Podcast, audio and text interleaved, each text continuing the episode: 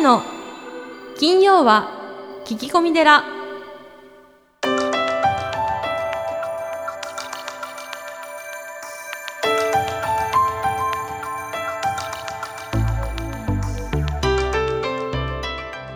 明けましておめでとうございます。架空のテラスタジオにお送りする長谷の金曜は聞き込み寺。ナビゲーターの南雲もぐなです。群馬県太田市は随願寺住職であられる長谷さん。今年もどうぞよろしくお願いいたします。はい、よろしくお願いします。ポッドキャストネームハッピーさんです。明けましておめでとうございます。おめでとうございます。今年もどうぞ楽しくためになる番組を聞かせてください。今年は私も長谷さんのように自分のやりたいことを次々に実現していきたいと思っております1年の経営は元旦にあり、えーこんな私に何か仏教的な観点でアドバイスいただけたら幸いです成功者の秘訣など点々点ということですね始まりました、ハッサン、うんはい。おめでとうございます。今おめ年もでとうございますよろしくお願いします。今年もよろしくお願いいたしますえーっと、えーアドバイス。うアドバイスですーね、ん。そもそも仏教的には、え思い通りにならないっていうのが教えだよね。えあーうんこの世の中は思い通りにならない。なるほどうん。そこから始まってるから。なかなかのパンチをはい。年始から繰り広げてきますねああ、すいません。はいはい。ただ、あの、移り変わるんでね、諸行無常で。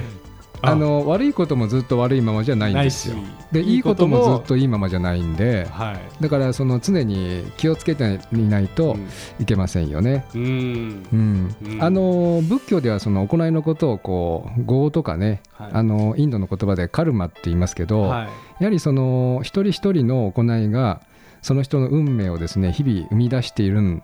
ですよ。おおええまあ簡単に言うと種まきみたいな。はい。ら常に行いがこう種をまいているのでなるほど。やはりそのこの世の中って人間でできてるじゃないですか。はい。人と人との関係でできてるので、はい。やっぱりこういい種をまいて、うん。悪い種をまかないっうん。ていうことがもう基本ですよね。そうですね。って考えるとだから今すぐ変わるというよりかは、うん。やっぱりね種をまいて花が咲くにはやっぱ時間がかかりますからうん。やっぱり常にこういい種をねまいてうん、こうその種に水をあげるというかね。まあいいこと言うね。ことが大事ってことですね。はい、あのーまあ中島みゆきの「糸」っていう歌があるじゃないですか。あー。が縦の糸と横の糸ってね、はい。僕も法話でたまに使うんですけども、はい。やっぱりそのご先祖様からの命今までのこうねうん。うんそういったものがこう縦の糸はい。だとすると、ええ。これはやっぱり自分で決めることができないですよね。どこに生まれるかとか、ね。名前とか、はい。はい、で自分の決められないものがこう運命だとすると、うん。その自分の行いによって変わっていくのが、うん。やっぱりその業だと思うんですよね。うん、だからこう、い。い、いことをしてはい。少しでもこういい行いをして、悪い行いをしていかないっていうのが、うん。やっぱりこういい人生になっていく、うん。なんかこうコツじゃないかなって思うんですよね。なるほど、うん、あの一冊目の本にはい。まあいい風に思うよ良きことを思うっていうことを、はい。まあ、書いたんですけども、はいだから人間って大体8割ぐらいがこう水分でできてるんですってね。ねなんか不思議ですけどね、うん、でこう水ってやっぱり振動するじゃないですか。はい、ですからいいものとこう共鳴していく。うん。でやっぱり神社とかお寺って常に清らかにうん。していくっていうことは、うん。清らかなものにこう共鳴しやすいようにうん。っていうことですよね。なるほどそうですね。うん、まあ確かにあとはやっぱり本物に触れていくっていうかね。その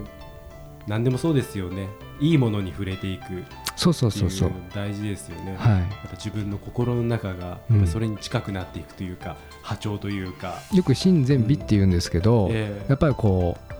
ういいことえうん。そしてやっぱりあの美しいものうん。そういったものにこう触れていくはい。とですね、はい。こうどんどんどんどんうん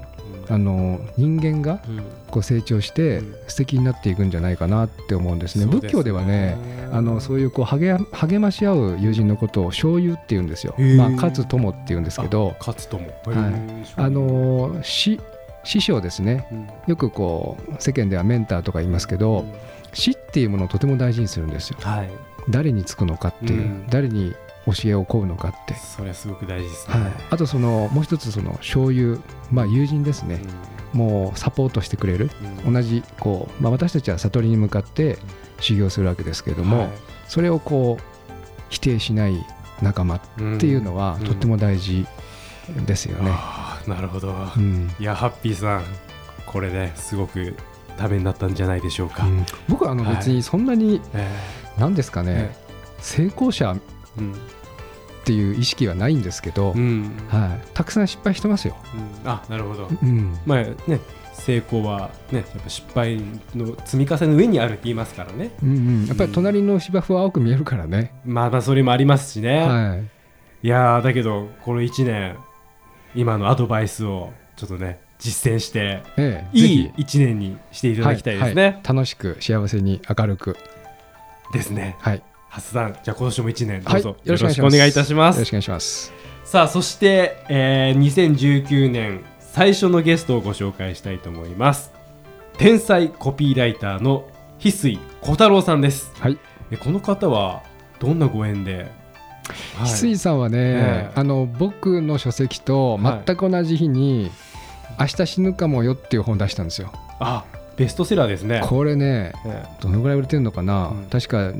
10万部以上、えっとそうですね、はい、売れてる。20万部ぐらいいってますね。そうですよね、はい。僕の何倍も売れてる僕の本の横に必ずあの山積みになってたんですよ。はあ。でたまに僕の本を上にしたりして、うん。あのー そういうことを書店で悪いでた。行いするんですね、やすさんも。いや冗談で、はい。やってたけどまあでも僕もあの読まさせていただいたんですけど、ええ。まあいい本ですね。あ、そうですか。さすがだなって思いました、あ、なるほど。うん、これは売れるなって思いました。じゃあそのちょっとその天才たるゆえんが、うん。多分この対談を聞くとわかると思いますので。翡翠さんもあのポッドキャストをされてますよね。みたいですね、はいはいまあ話が面白い方なので、面白いですね。はい。皆さん楽しみに、聞いてください。はい、じゃあハスさん。はい。スタンバイよろしくおお願いいたします、よろしくお願いします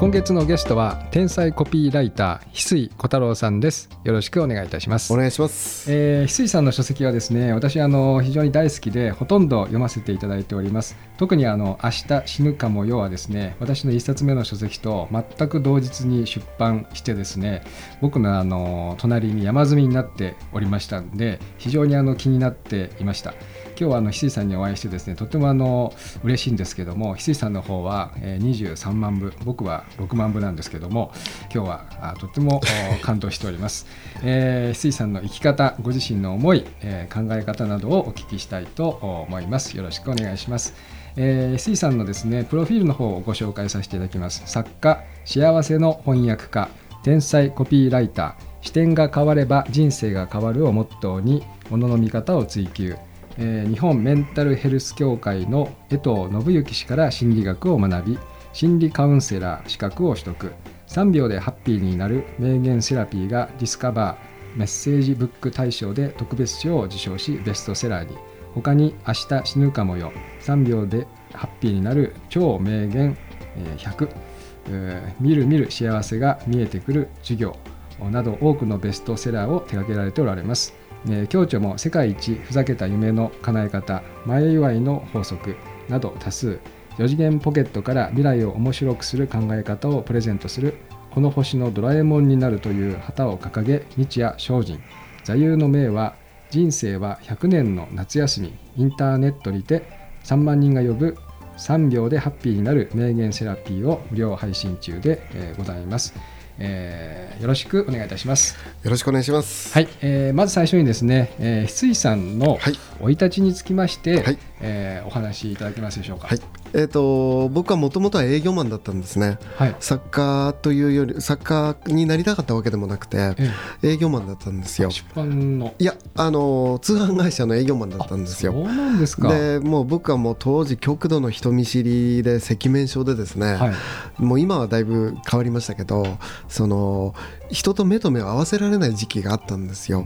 で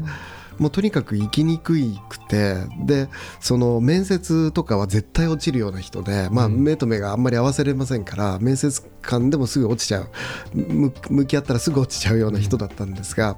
まあ、その僕を心配してくれた友達が大学時代にいて、はい。その山本君という友達なんですが、はい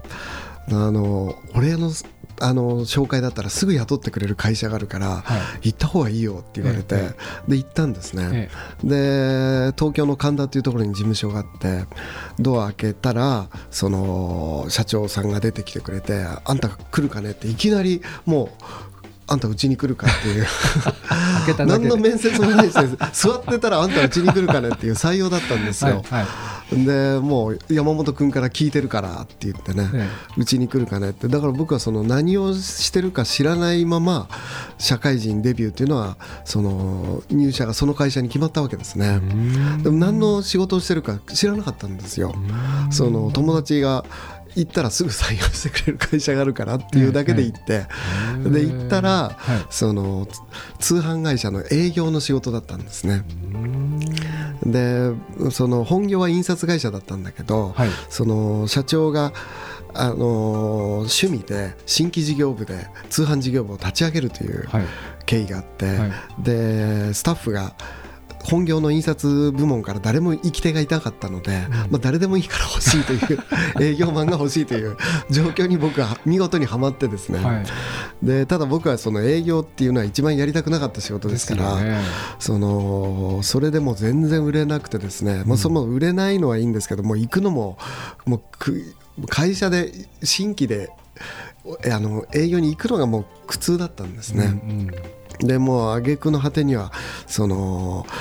あんまり目と目を合わせずに営業してますからボソボソ説明してるだけですから、あのふと目を合わせたらお客さんが熟睡してる時があったんですよ。もう熟睡してる時があってでその時に僕は悩んでもうお客さん寝てるから説明をやめていいのか続けていいのか悩んでたんですよ。はい。でそのでふとそんな自分を客観的になんか見れてこれって寝ちゃったお客さん前に説明をやめていいのか続けていいのか悩んでる。この悩みっていうのは俺が直面してる悩みっていうのは今この世界で一番小さい悩みじゃないかなって。俺は今この世界で一番小さい悩みに直面してると思ってもう俺は向いてないっていうのを営業向いてないってまあ思え思ったんですね。えまあ、それがまあいわゆる社会人あの営業マンとしてのどん底の日だったんですけど、あのもうでも逆にどん底で宝物を拾ったというかそのもう会わずに売る方法を見つけるしかないって思えたんですね。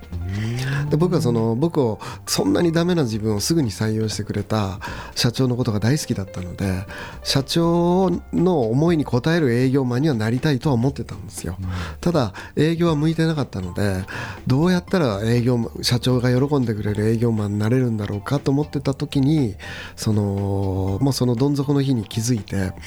僕は通販会社に営業に行く営業マンだったので、えはいあのー毎日通販会社にはあのー営業行くわけですね。はいでそうするとですね通販会社さんっていうのはある意味お客さんに合わないでカタログで物を売ってますから、お客さんに合わないで売るプロフェッショナル集団に俺は毎日会える仕事だってふうふうに気づいたんですね。すね。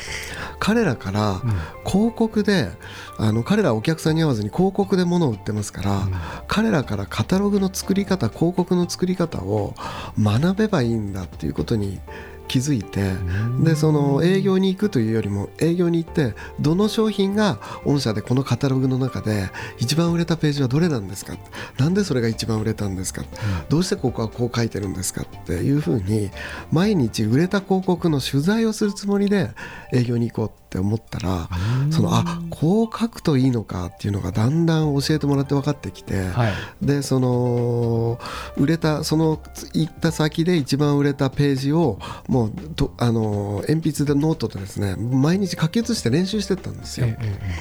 でそうするうちにあのだんだん書くことがあのできるようになってきてで自分で自分なりに広告を作ってファックスしてそのもう営業に行かなくなって通販メーカーっていう日本で通販をやってる企業さんが、はいほぼ全部載ってるっていう起業家メーカーあの通販メーカーみたいのがもう分厚いのが売ってるんですよ。はいでそこに片っ端から電話して自分が売りたい商品の担当者を電話で聞いてその人宛てにファックスするっていうのを1週間に大体100社ぐらいにファックスするっていうのをようになったんですね。そしたらそのだんだん電話がかかってくるようになって最初全然ダメだったとこにもファックスしてたのでいや君が最初に来た時はなんか何を言ってるかよく分からなかったからあのーでもなんか毎週ね送ってきてくれてすごい熱心だねって言ってくれて、あのー今度は君から買おうと思うからもう一回来ないかとかって言ってくれるようになってで行ったらその、まあ、買ってくれてですねでそのファックス営業を始めてから1年ぐらいでナンバーワン営業マンになれたんですね。えー、すごいですね。で書くことがすごく楽しくなってきて、僕自身今作家で50冊ぐらい本書いてるんですけど、もともとは書くこと好きでも得意でもなかったんですよ。ただその営業時代にその営業ができない中でその出会えた書くことっていうのがそのし社会人の時に書く楽しさを分かったというか、まあ、それがきっかけでその作家の道がでそこからコピーライター広告を作るようになって、はいでそこから作家の道がだんだん開いていったんですね。今はそのコピーライターが専門なんですか？いや今はそのコピーライターはほぼやってなくて、はい。まあ、本を書く活動に結構専念してますね。そうですか、ありがとうございます。あの翡翠さんの、えー著作のですね息子さんとのお話は本当にあの爆笑なんですけれども、はい。あのまあ、仏教の卍のマークはひっくり返すという意味も、えーあるんですけれども、まあ、翡翠さんのこのものの見方がですね非常に視点が広くて、はい、見方を変えていくというふうに、えーおっしゃってると思うんですが、えーこれはあのやはりそういう意図で書かれていらっしゃるんですかね？あそうですね、うん。あのー同じ現象の中でもどう見るかでやっぱり全く世界が変わってくるので、で僕はそのドラえもんに憧れてて ドラえもんに憧れてて小学生の時にそのドラえもんを描きたいという理由だけで漫画部に入ってたんですね。漫画クラブに入ってて。はい。もうドラえもんがとにかく楽しみだったんですよね。でなんでドラえもんが好きなのかなって、まあ、大人になってからあの自分がなんでドラえもんあんなに好きだったのかって考えてみた時にドラえもんを抽象度を上げるとその未来の道具をプレゼントしてみんなを幸せにする存在なわけですよね。うん。で僕はあ自分はそういう存在になりたいんだなって4次元ポケットから異次元とつながってるポケットからみんなが幸せになるような未来の考え方やものの見方をあのプレゼントできる存在になりたいんだなっていうのが自分の中でもすごいしっくりきて。で僕はドドラえもんは未来の道具を取り出しますけど、はい。僕は未来のその幸せにハッピーに生きてるこの星のまあ22世紀とか23世紀とか、まあ、24世紀まで目標にしてますけどこの星の未来の人たちがどんな風な心の状態でどういうものの考え方でハッピーに暮らしてるかっていうのをすごく知りたくて自分も探求したいしだから今回あの、まあ、インタビューちょっと答えさせてもらってますけど、はいちょっと後半はは長谷さんからその仏教的なねものの見方を非常に教わりたいところなんですが、あのーそういう僕としてはその人がどう考えたらハッピーになるかっていう未来の考え方をドラえもんの4次元ポケットみたいのからどんどん取り出して本にしていきたいっていうのが、まあ、一番やりたいことなんですよね。この50冊以上の書籍は、翡翠さんの、はいえープレゼントだと。もうどこでもドアとかね、うん。そういうドラえもんの出す道具のつもりでですね、一冊一冊作ってるんですよね。なるほど、はい。そうするとあの3秒でハッピーになる名言セラピー、はい。まあ、あのインターネットのですね、えー3万人が読まれてる。これもプレゼントだと。そうですね。いうことですね。はい。あー4次元ポケットから次々に。ありがとうございます、あのーこれは言っていいんですかね、まあ、悪妻に感謝するには、はい。あのどのようにしたらよろしいんでしょうか？ね。いや僕はですね、あの悪妻伝説をか書きすぎちゃってる部分もあるんですが、えそのまずいことになってますか？いやあのいろいろですね僕はもともとですねその、まあ、ラブラブラブで結婚したんですが、はい。その結婚して4年目か5年目ぐらいからだんだんですねお互いの価値観の全く違うことにお互いに気づき始めてもう喧嘩が絶えなくなった時期があるんですよ。あで喧嘩絶えなくなってもう週末家にも帰らなくなって。ーそこまで？はい。でそのとにかく家が居心地が悪い。うんもう僕もう家帰れば怒られっぱなし、うん。まあ今もそれに近いですけど。でそんな状況の中で何か心理学とかを学んだりすると、はいその2人の夫婦の関係が良くなったりするのかなと思って、うんうん。で心理学を、まあ、学ぶようになったんですね。でその学ぶようになった先の一人にあの心理学博士の小林正観先生という方はいはがいらっしゃってですね、で初めて講演にちょっと本は読んでて面白かったのでその講演に初めて正観先生の講演に行った時に、まあ、僕の15年前でしょうかね衝撃が走りまして、そのそれまで離婚ししたかったんですが聖寛先生のある話を聞いたらですねそのかみさんへの感謝の思いが湧き上がっちゃったんですね。でそれはどんな話を聖寛先生がしてくださったかというとその人間っていうのはその順風だけっていうのは意外とそんなにいいものでもなくて、順風と逆風がある時に一番魂は成長するからその順風だけっていうのはそんなに良くもなくて順風と逆風が5050%半分半分ある環境が、まあ、一番いい人間が魂にとっては成長する最高にいい環境なんだっていう話をされてたんですね。はいで僕はそれを聞いてなるほどと思ってたんですけどそのその後に聖寛先生がおっしゃったのは実はこの世界っていうのは必ず陰と陽男が半分いたら女性が半分いるように必ず陰と陽がきれいに5050に分かれるから実はどんな人も今すでに順風と逆風が 50%50% で魂が一番成長できる環境にいるんですよってどんな人もそう今すでにそうなってるんですよっていう話をされたんですね。はいで僕はそれを聞いた時にあこの先生あの間違ってるなと思ったんですよ。間違った この先生間違ってるなと思って。はいというのは僕はそのもう人見知りの暗いそのもう闇の時代をなんとか乗り越えてですね、はい。その書いて伝える、はい。あの楽しさを見出せたら、うん。広告がすごく売れるようになっちゃって、会社でももう褒められることしかないぐらいの絶好調時代にちょうど突入してたんですよ。はい。でどう考えてもなんか俺褒められることがもう97%とか8%で、どんな人も50%順風ご逆風50%って聖寛先生はね言うけど俺は当てはまってないからあのーこの先生間違ってるなと思って聞いてたんですよ。はい。そしたら聖寛先生もですね僕の気持ちを察したかのようにですね、この話をすると必ず懇親会の席で「聖寛先生それは違います」っていう方が出てくるけど、あの先に言っときますけど間違いはありませんって言ってたんです 釘を刺された。釘を刺されたんですよ。へえーどういうことだろうと思ったらあのそうね間違いじゃないかって言ってくる人はあなたの身近なところでねものすごい逆風を吹かしてくれてる人がいるはずです。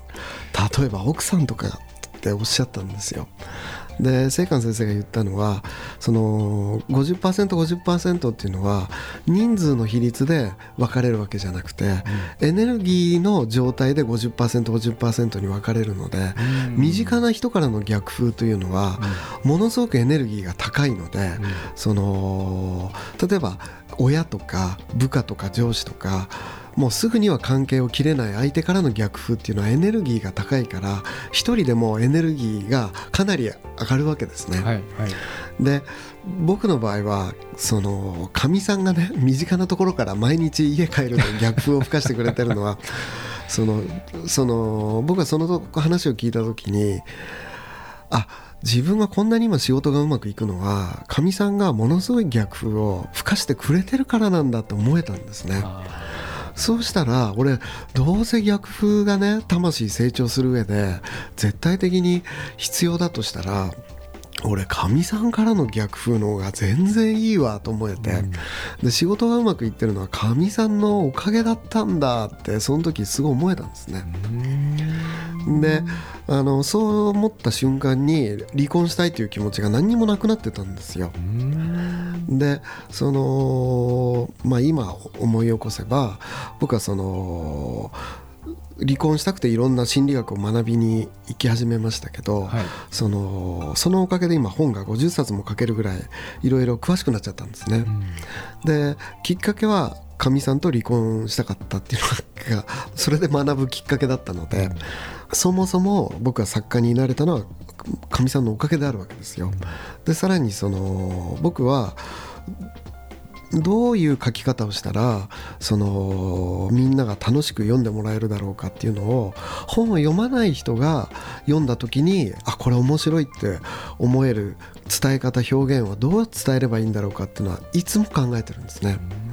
もういつもいつも考えてみてで俺どうしてこのことをいつもいつも考えてるのかなって自分で考えたことがあるんですよ。はいでそうした時にあのあ俺の無意識の想定読者はかみさんだったって気づいたんですよ。なるほど。あのかみさん本読まなくてはい。僕と価値観が全く違うので、ええまあ、いわゆる人間って目は後ろって見れないんですよね。はい。そう要は自分の価値観の逆側の人は見れなくてでもそれが僕の場合はまさにかみさんなので、価値観が全く真逆で本読まない人がいつも近くにいてくれるわけですね。でその人に届く伝え方ができたら僕作家を目指作家をやってる僕としては一番多くの対象に響くようなあの本ができるわけなんですよね。だから自分にとっての最高のパートナーっていうのは価値観が違って、その本を読まない人こそ作家をやってる自分にとって最高のパートナーだっていうのはまあそれはそのもうちょっと後に気づいたんですけど本当にかみさんはこのまんまでその俺にとってもうギフトだったんだなっていうのも、まあ、き気づいた過程がありまして。でまあ一番最初はそのその清官先生の話を聞いた時に、え清官先生の話を聞いた時にそこまでまだ思いは至らなかったんですが、はい。その受け入れることはできたんですね。で受け入れるだんだんその、まあ、結婚して20年以上経ってるのでその最初はその清官先生の話を聞いて離婚したかったところから受け入れることはできるようになって受け入れるようになってきたらだんだん面白がれるようにかみさんの逆風ぶりを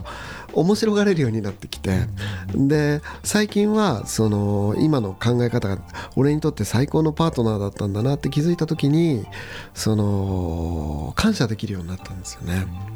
だから受け入れるってその結構どこまでも受け入れて面白がれて感謝するっていうのはその成長は限界が来るけど感謝っていうのは限界がないんだなっていうのは感じたところなんですよね。なるほど、ありがとうございます。あのー書籍の中でですねこう運を良くするはいということがたくさん書かれてますけど、はいまずこの運を良くするにはどのようにしたらよろしいでしょう？これはあのちなみにあの長谷さんはどのような運を良くするにそれを自分が聞かれたらどういうふうに答えられるんですか？僕はあのポッドキャストの中で、はい。まあ、たくさんこう、まあ、伝えてるんですけども、別にその仏教っていうのは運を良くするための宗教ではないんですけども、あのー先ほどのお話しされたように、はい。運も同じように、はい。みんな来てると思うんですね、はい。皆さんにはい。平等に、はい。ただそれをこう掴むか掴まないかっていうのは、まあ、これはご縁だと思うので、はい。うーんなるべくなんですかね。こう全ての縁を上手にこう結んでいくっていうかな、あの簡単に言うと人から嫌われないとか、はい。人から喜ばれる、えーやっぱり感謝するみたいなところがはい。全てこういい縁をつないでいく、あのたくさんの方にですね私お会いしてるんですけど、はい。みんないい人なんですよ。はい。うん、これはねあの例えばいいお話とか、い、い人脈がもう来るよねっていう、はい。当然あの一度ですね、はい。あの武田和也さんにお会いしたことがはい。あって、はい。本当にいい人だなっていうですね、仏さんみたいな方でか。はい。であのーうんと宗像さんですね。ここ一番の会長さんにもお会いしたことがあるんですけど、本当仏さんみたいな方でですね、もうお坊さんよりお坊さんみたいだっていう感じの方で、はいこれはいいこと来るよねってはい思いました。ああなるほど、はい、もうはいその人柄がごご縁の中に運があるからその人柄がいいっていうのがいい運を運運っていうのはご縁と置き換えてもいいっていうことなんですね僕はそう思ってます。はいはい。なるほど。でも確かに間違いないですね、それはね、はい。はい。はい本当になんかあのーお土産とかでもなんか喜んでくれるあのいい人に買っていきますもんね。うん。嫌な人にお土産買買っていかないですもんね。そうですよね。でやっぱりこうそういった人たちやっぱ集まるし、はい。はいお互いに刺激しはい。てこう成長していくしっていうところで、やっぱりこうあるなって思いますね。僕もその漢字幸せ読本っていう本を、はい。漢字から幸せの法則を見出すっていう本を2冊書いてまして、はい。その中でその宝は宝って書いたことがあるんですよ。た宝は宝。物の宝は、はい。他人の宝来るってうん。宝は宝っていうのをうん。その書かせてもらったことがあってそのまさにう言葉を変えるなら宝はご縁から来るから、でもご縁ってどうしたら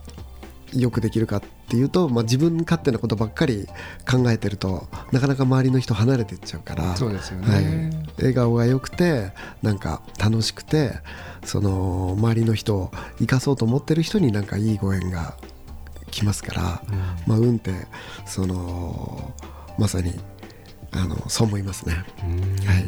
あのいろんな人に会っててですね本当にこう素敵な人たちは、はい。とってもこう相手のことを気にするっていうんですかね、はい。例えば時間だったり、はい。服装だったり、はい。お土産だったり、はい。本当こう小さなことはい。を大切にされるはい。っていうのがですね、はい。もういろんな人に会うとよーくわかるんですよ、はいうん、だからこう私も少しずつですね、はい。それにこう近づきたいなと思ってるんですけれども、あのー木村明則さんの、はい。結局あのこの奇跡のリンゴですよね、はい。あの木村さんの,、はい。あの僕もお話聞いたことあるんですけども、結局敵はいなかったっていうのは、はい。どういったことあね。はい、それはその犬のうんちを踏んでもう感動できる人の考え方という本の中で この題がすごいですよね。書かせてもらったんですが、はい。あの一度木村明則さんとあのコラボ公演させていただいたことがあってあそうなんですか。はい、でその人類で誰一人無農薬のリンゴ栽培っていうのをせあの成功したことがないという中で木村さんは、まあ、人類で初めて無農薬のリンゴ栽培に成功したということで、もうそれでもう NHK でも話題になり、本もベストセラーになり映画化もされたっていう大快挙を成し遂げたんですが。その結局その僕は木村さんのそのお話の中ですごく心を打たれたのがもともとはそのなんでそのやっぱり6年7年8年ぐらい全く実を結ばなかった時代があるんですよね。で娘さんが3人いらっしゃって、もう鉛筆をもうその無農薬で栽培するのにもものすごくお金もかかりますから実験したりするのに。その間その稼げないのでそのアルバイトして稼ぐんですよね。そうでも家族にあげれるお金が3月3000円ぐらいだったらしいんですよ、だからもう子供たちもちっちゃくなった鉛筆をセロテープで結んで3つの鉛筆で1本にして書いてるぐらいな、まあ、そんな状況の中で下のお子さんなんかもあの私のお父さんはリンゴ農家だけどリンゴを私は一度も食べたことがありませんって書かれちゃったことがあったみたいで。うん。そのまあ、そういう中で、まあ、木村さんはもうちょっと自分は生きてる限り諦めないし生きてる限り諦めないしでも生きていたらどうしてもその家族に迷惑をかけてしまうということでそのある時自殺を決意してあの岩木山だだったかですかね、はいはいはい。その山に登っていくって言ってですね、首吊ろうと思ったらしいんですね。でその時に投げたロープが首吊りをするロープを投げた時に枝に挟まらなくて地面に落ちてでそのロープを拾った時に土がふわって香ってでもうその香った土をあのーその香りにもう衝撃が走ったみたいでこの土だと思ってつい山の中の木というのは誰も手を加えてないのにちゃんと自分で生きていく力があってでそれは土がすごく香ったっていうか土が土に秘密があったんだっていうことに気づかれてその土の微生物の環境とかを土の環境をあのー良くするっていうところに目が向いたそうなんですよね。であの例えばその通常の畑をしてるところっていうのはその冬場になると穴を掘るとものすごく例えば1 0センチ1 5センチ掘るともうすごい冷たいそうなんですよ。でも山の中の土というのはもう何センチ掘っても結構あったかさが全部奥の方もあったかいみたいででそれは微生物たちが共生してるからそのあったかい環境を作ってられるみたいででそれはその共生の中で土の環境を微生物の環境を整えて土の環境を整えてあげると全部が敵がいなくなるというか、うん全部がそれぞれのその敵に見えたものがちゃんと役割をあのやってくれてるんだっていうことに気づかれたみたいでで敵はいなかったっていうことをおっしゃられてたんですよね。だからそういう意味でその敵はいなくて役割っていう目で見るとすごくその敵が敵じゃなくなってくるというかさっきのかみさんの例で言うとあのかみさんはとにかくちょっとしたことでうちのかみさんってすぐカーッとくるタイプなんですね。でカーッとくるタイプなんであの子供のこともしょっちゅう叱ってるんですよ。はいで僕はそのちょっとしたことですぐ子供を叱るのを見ててそれは叱りすぎじゃないかっていうんで今度逆に僕とかみさんが喧嘩になるっていうことがよくあったんですよ。はいはい。ででもその役割っていう目で見た時に、うんあかみさんはあの怒る役割をしてくれてるんだって思えた時に、そのかみさんが怒っててもイライラしなくなったんですよ。あのこ子供も怒られずに僕はもう可愛い可愛いだけで育てちゃうから子供を怒ったことって実は一度もないんですね。ででもそういう親に育てられるとマイナス面もあると思うんです。はいはいあの怒られずに怒られた体験がなくてうん大人になって社会人になって上司に叱られたりしてもすぐ辞めちゃうみたいな子になることも十分あると思うんですね。でもそのかみさんがすぐ怒るおかげでですね怒る体験をさせてもらってるっていうかみさん怒る役割をしてくれてるんだっていうふうに思えたらかみさんにイライラしなくなったのでかみさんとそこでぶつかることがなくなったのでかみさんもなんていうのかなだいぶ穏やかにはなってきたんですね。僕が責めなくなったのであのだから役割っていう目で見るとそのまた相手の違った面が見えてくるというかであの息子が小学校の時ですねすすごくヒステリックな先生がいてはい。あの周りの親たちがその先生のことを嫌ってたんですよ。はい。でもそのうちの息子にはすごくその先生に可愛がられたんですよ。でなんでかって言ったら普通はヒステリックな先生なのでもうすとにかくみんな生徒たちが叱られるので、あの生徒たちもその先生のこと嫌いだったんだけど、うちの息子はもっとヒステリックなかみさんに慣れてるので その先生のヒステリックぐらい。可愛いもんなんですよ。なるほど。先生が好きになっちゃった。先生うちの息子はその先生好きだったんですよ。だからそのあのかみさんがもう結構普段からヒステリックだから、で息子ももうそれに別にうなんていうのかななあの打たれ強くなってるんですよ。なるほど。あのすごいあの打たれ強くなってるんですよね。だからその先生のこともその瀬野先生がカーッと来たところで、ね、答えてないんですよね。だからそういうかみさんのね良さもあのあるなと思いましたけどね。素晴らしいですね。ありがとうございます、ずずず随願寺随願寺にまつわる最新情報をずずずっとクローズアップしてまいります。行事のご案内講演会コンサート情報エトセトラさあ長谷さん今週は何でしょうか？はい、2月の15日金曜日午後2時より萬田緑平さんによるえー最後まで精一杯生きると題して講演会をいたします。はい、えーどのような内容になりそうでしょうか？万田先生はですね、えーその週末の緩和ケアをされているまあ、元群馬大学医学部のですね先生なんですけれども、はい。えーまあ、前回、えーお寺の方で講演をしていただいたんですが、まあ、今回はその特別養護老人ホーム森田の方で、えーご講演をいただきます。そうなんですねはい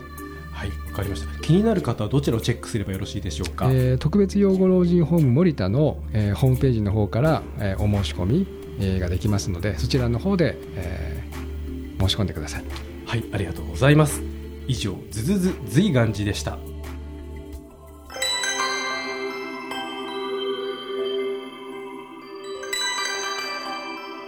の。金曜は聞き込み寺。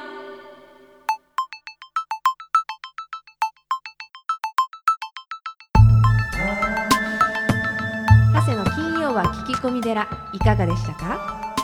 この番組ではリスナーの皆様からお悩み相談メールを募集しています。メッセージは随願寺のホームページからお悩み相談メニューをクリックしてください。お便りを採用された方には長谷の著書お坊さんが教える悟り入門をもれなくプレゼント